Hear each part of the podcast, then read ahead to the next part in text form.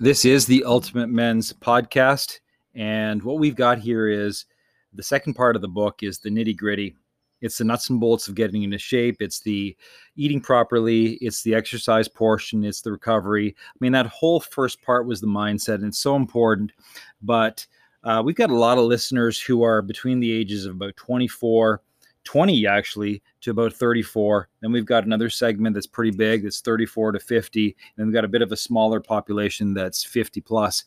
Um, I take a look at somebody like you or me back when I was 20 years old, and um, we just didn't have the terminology right. You know, you talk about a dirty bulk. I heard of your your buddy Yeah. talking about a dirty bulk, and what the fuck is a dirty bulk? What's your definition of a dirty bulk? I have no clue, to be honest. I mean, a lot of a lot of terms these days, people are getting more educated, and that's good. But before and even now, still, most people aren't educated on nutrition. Right, right. So this guy talks about a, a dirty bulk. So basically, what that means is he's going to lift heavy, and he's going to eat everything under the sun. Yeah. Okay. Basically, ensuring that he's going to get the muscle that he needs through the proper protein. Okay. What's going to end up happening is he's going to get big. He's going to get very big. He's going to get more muscular because he's a pretty athletic dude. He's probably going to eat anywhere between 200, 250, maybe even 300 grams of protein, depending on how much he packs it in, right? But he's going to get fat as well. Yeah, that's definitely what comes with it. Like how, uh, without mentioning his name, how much does he weigh? Uh, he's pretty small, dude. He's about five ten, and he weighs, you know, maybe one eighty now. He's gonna get bigger, obviously, and you know, a guy who's five ten, above one ninety, that's pretty big if you look at the proportions. Right, athletic dude. He might get to 205, maybe even 210, depending on how dirty this bulk is. Okay, I take a look at a guy like that, and if he was ever precise with his nutrition and really nailed down the protein, got the proper kind of carbs in, good quality nutrients, got his sleep in, he could gain a lot of muscle very quickly and keep the fat off. Yeah, and he would look significant, you know, movie star body, Zeus body. Oh yeah, very much so. And you take a look at yourself. So what ended up happening was um, unbelievable physique, and what you found was because of your activity levels, you weren't getting enough protein in, and your body started to deteriorate a little bit. Yeah, Right, your knees started hurting, your ankles started hurting, you got a little bit smaller, and then we made an instant correction. And within like two weeks, what did we notice?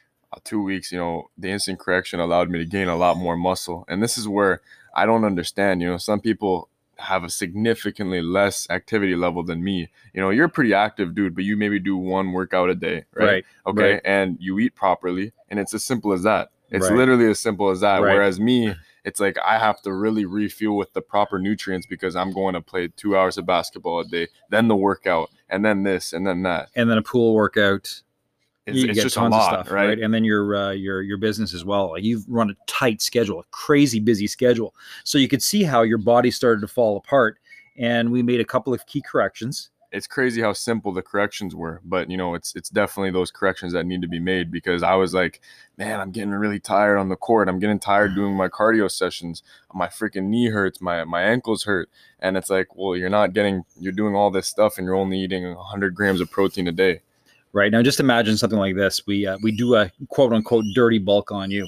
oh Okay. shit So what'll end up happening is you'll regain the muscle mass, Yeah. no problem. You'll get bigger, but then you're going to gain five, six, ten pounds of extra body fat, and that what'll happen is here's a point guard, shooting guard stepping onto the basketball court competing, and all of a sudden you lose your speed. i don't think i would be able to touch rim at all like I, I don't think Right. yeah i don't know that would i would be an idiot i would look like an idiot right. So, uh, you know, my expertise is in working with people who are top-notch performers. We can't afford to do something like a dirty bulk. yeah That's the difference between a guy making five million dollars and ten million dollars being able to perform at a much higher level. So the idea of just kind of throwing shit on the wall and hoping it sticks is bullshit. so it you, so you don't go you don't um, suggest a dirty bulk Oh, absolutely not. Yeah, just the because most. the point is you it's can the most that unintelligent way to do something. yeah exactly because you can you can have the same results but look ripped and you know like a movie star um, all while following the proper you know nutrients and nutrition intake Well, here's what usually ends up happening. A guy like that who gets a lot bigger, he looks great in his clothes. He takes off the clothes and, you know, he goes to the beach with his shorts on and he looks like shit. So guess what ends up happening then? he ends up cutting down He ends up cutting. Yeah. Right. And he goes on this drastic cutting phase, tons of cardio, and he gets back down to his original body weight. But this time, because he was so aggressive, the way he did it, he ends up losing all the muscle mass he gained. Yeah, and it's a know, big waste of time. correct me if I'm wrong. Know, like you said, it's a waste of time, but it's literally just a, a complete huge change in your body that you can't afford to be doing all the time. Like dirty bulk is not healthy in my opinion because you're literally just packing on stuff that doesn't need to be there. And then the dramatic cutting phase is just intense amounts of stress, whether it's through food or exercise on your body for no reason really, when you could just be doing it properly and balanced. Right. Now, as much as I'm against the dirty bulk, um, having a little bit of leeway calorie wise when you're younger, you can get away with it. Yeah. A guy like you, I remember I would order two um, medium pizzas at Pizza Hut. And the waitress says, okay, that's great. I'll come back to the table. And it's like, no, no, no, that's just for me. Yeah. And then you got the party of three other people ordering the exact same thing. We had between the the four of us, we had eight pizzas, and we can get away with it because we were putting in two hours of training six days a week, like training like beasts Yeah. right? Um, bottom line is, if you eat too much, you're going to get fat. You eat too little, and you're going to end up wasting away, right? You eat like shit, you're going to feel like shit. And I know um, on every Saturday I've got a refuel. So today's Saturday, I've got a refuel, and guaranteed uh, tomorrow morning I'm going to feel like shit. It's Yeah. always the case. I put sugar into my body. Notice what happens when I put sugar in my body. I start cramping up. All right. My eyes gloss over. I just don't function properly. All right. But that's what happens when you eat like shit. So, bottom line is you take a look at a person who wants to make a change in their body, you got to get the right amount of calories. You got to get the right amount of protein, the right amount of nu- micronutrients, a consistent pattern of the right foods. And then all of a sudden you start feeling better, you start looking better. So, whatever the spectrum you are in, whether you're a novice level person wanting to get bigger, or a person who wants to lose weight, or a person who's an intermediate athlete, or in uh, the case of some of the people I'm working with who are high level pros, you got to get the right amount of calories in. Yeah, 100%. Okay. You have to do that. For you, especially, I know you're training, we adjusted the protein.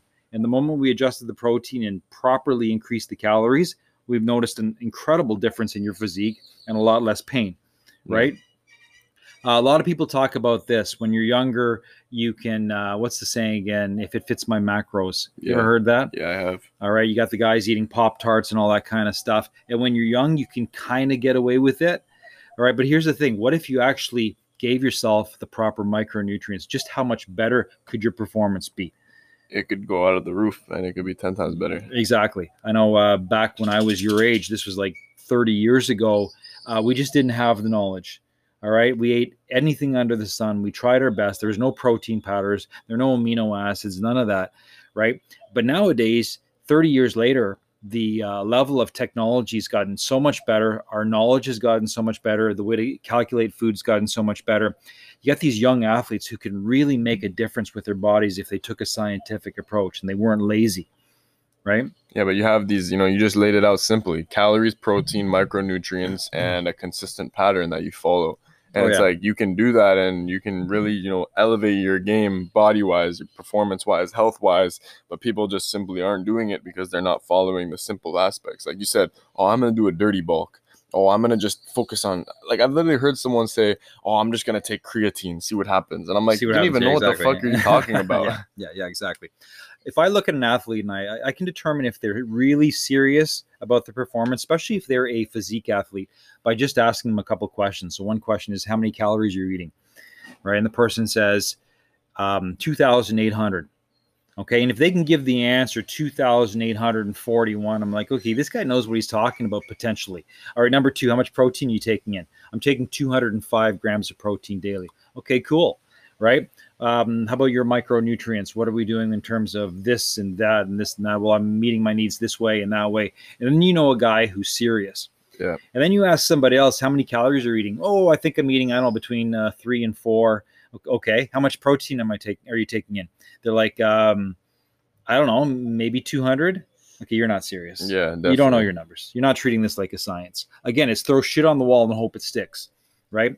To me, food is fuel. It serves a purpose. So I nourish my body with a very specific intent. Number one, I want to live until I'm 100 plus. And number two, I want to function like I'm a 26 year old. Okay, so Um, does that mean that you've got to start eating fucking kale and cranberry juice and, and all the unhealthy, all the not. super healthy foods and the superfoods? That's a moneymaker, in my opinion. How so? I just think that Gimmicks, they put right? that they put that out there. You know, it's like uh, gimmicks. People want to follow something. They're like, "Oh, well, eat this and it's gonna be healthier." You know, follow this diet, it's gonna be healthier. The Dr. Oz diet. No, Dr. Oz talking about all this crazy stuff, right? Yeah, I, I completely don't agree with that. I think you can get away, knowing you, you know, you can get away with the complete basics, uh, or even spice it up sometimes, and you can still stay completely healthy. Enjoy your food. I remember one talking to one guy and he was talking about colostrum. Okay, I I'm don't like, even know what that is. it's women's breast milk. oh my god, like, dude, you're disgusting. Like, you're actually gonna do people that? just take it too I have far. no idea what that tastes. I guess I did when I was two months old, right? But uh, yeah, just they take it too far, right? I really Anything to don't get, get the edge. All right, but just imagine this: imagine you couldn't taste anything. What would you eat?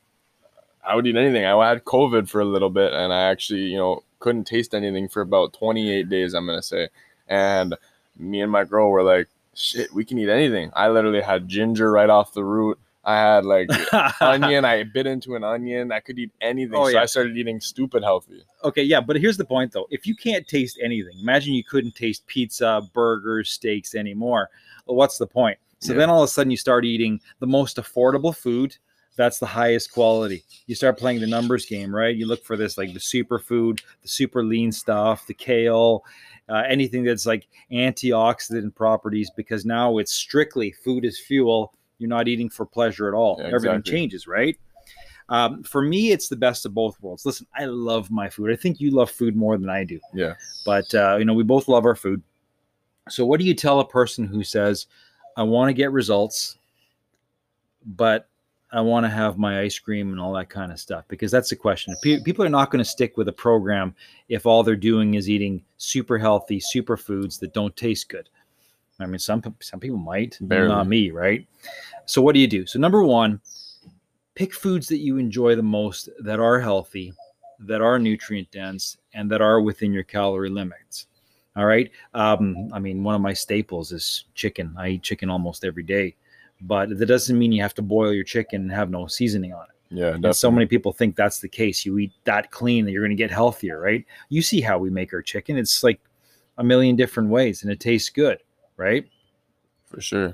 All right. Uh, same thing with uh, rice. Rice is a staple in my diet. Doesn't mean I can't spice it up with some proper veggies, cook it so that it actually tastes really good.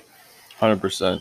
That's right? the biggest thing I'm knowing is you can put a different million different twists on things to make it taste different, texture wise, all that stuff. Because at the end of the day, like you said, food is pleasure to an extent.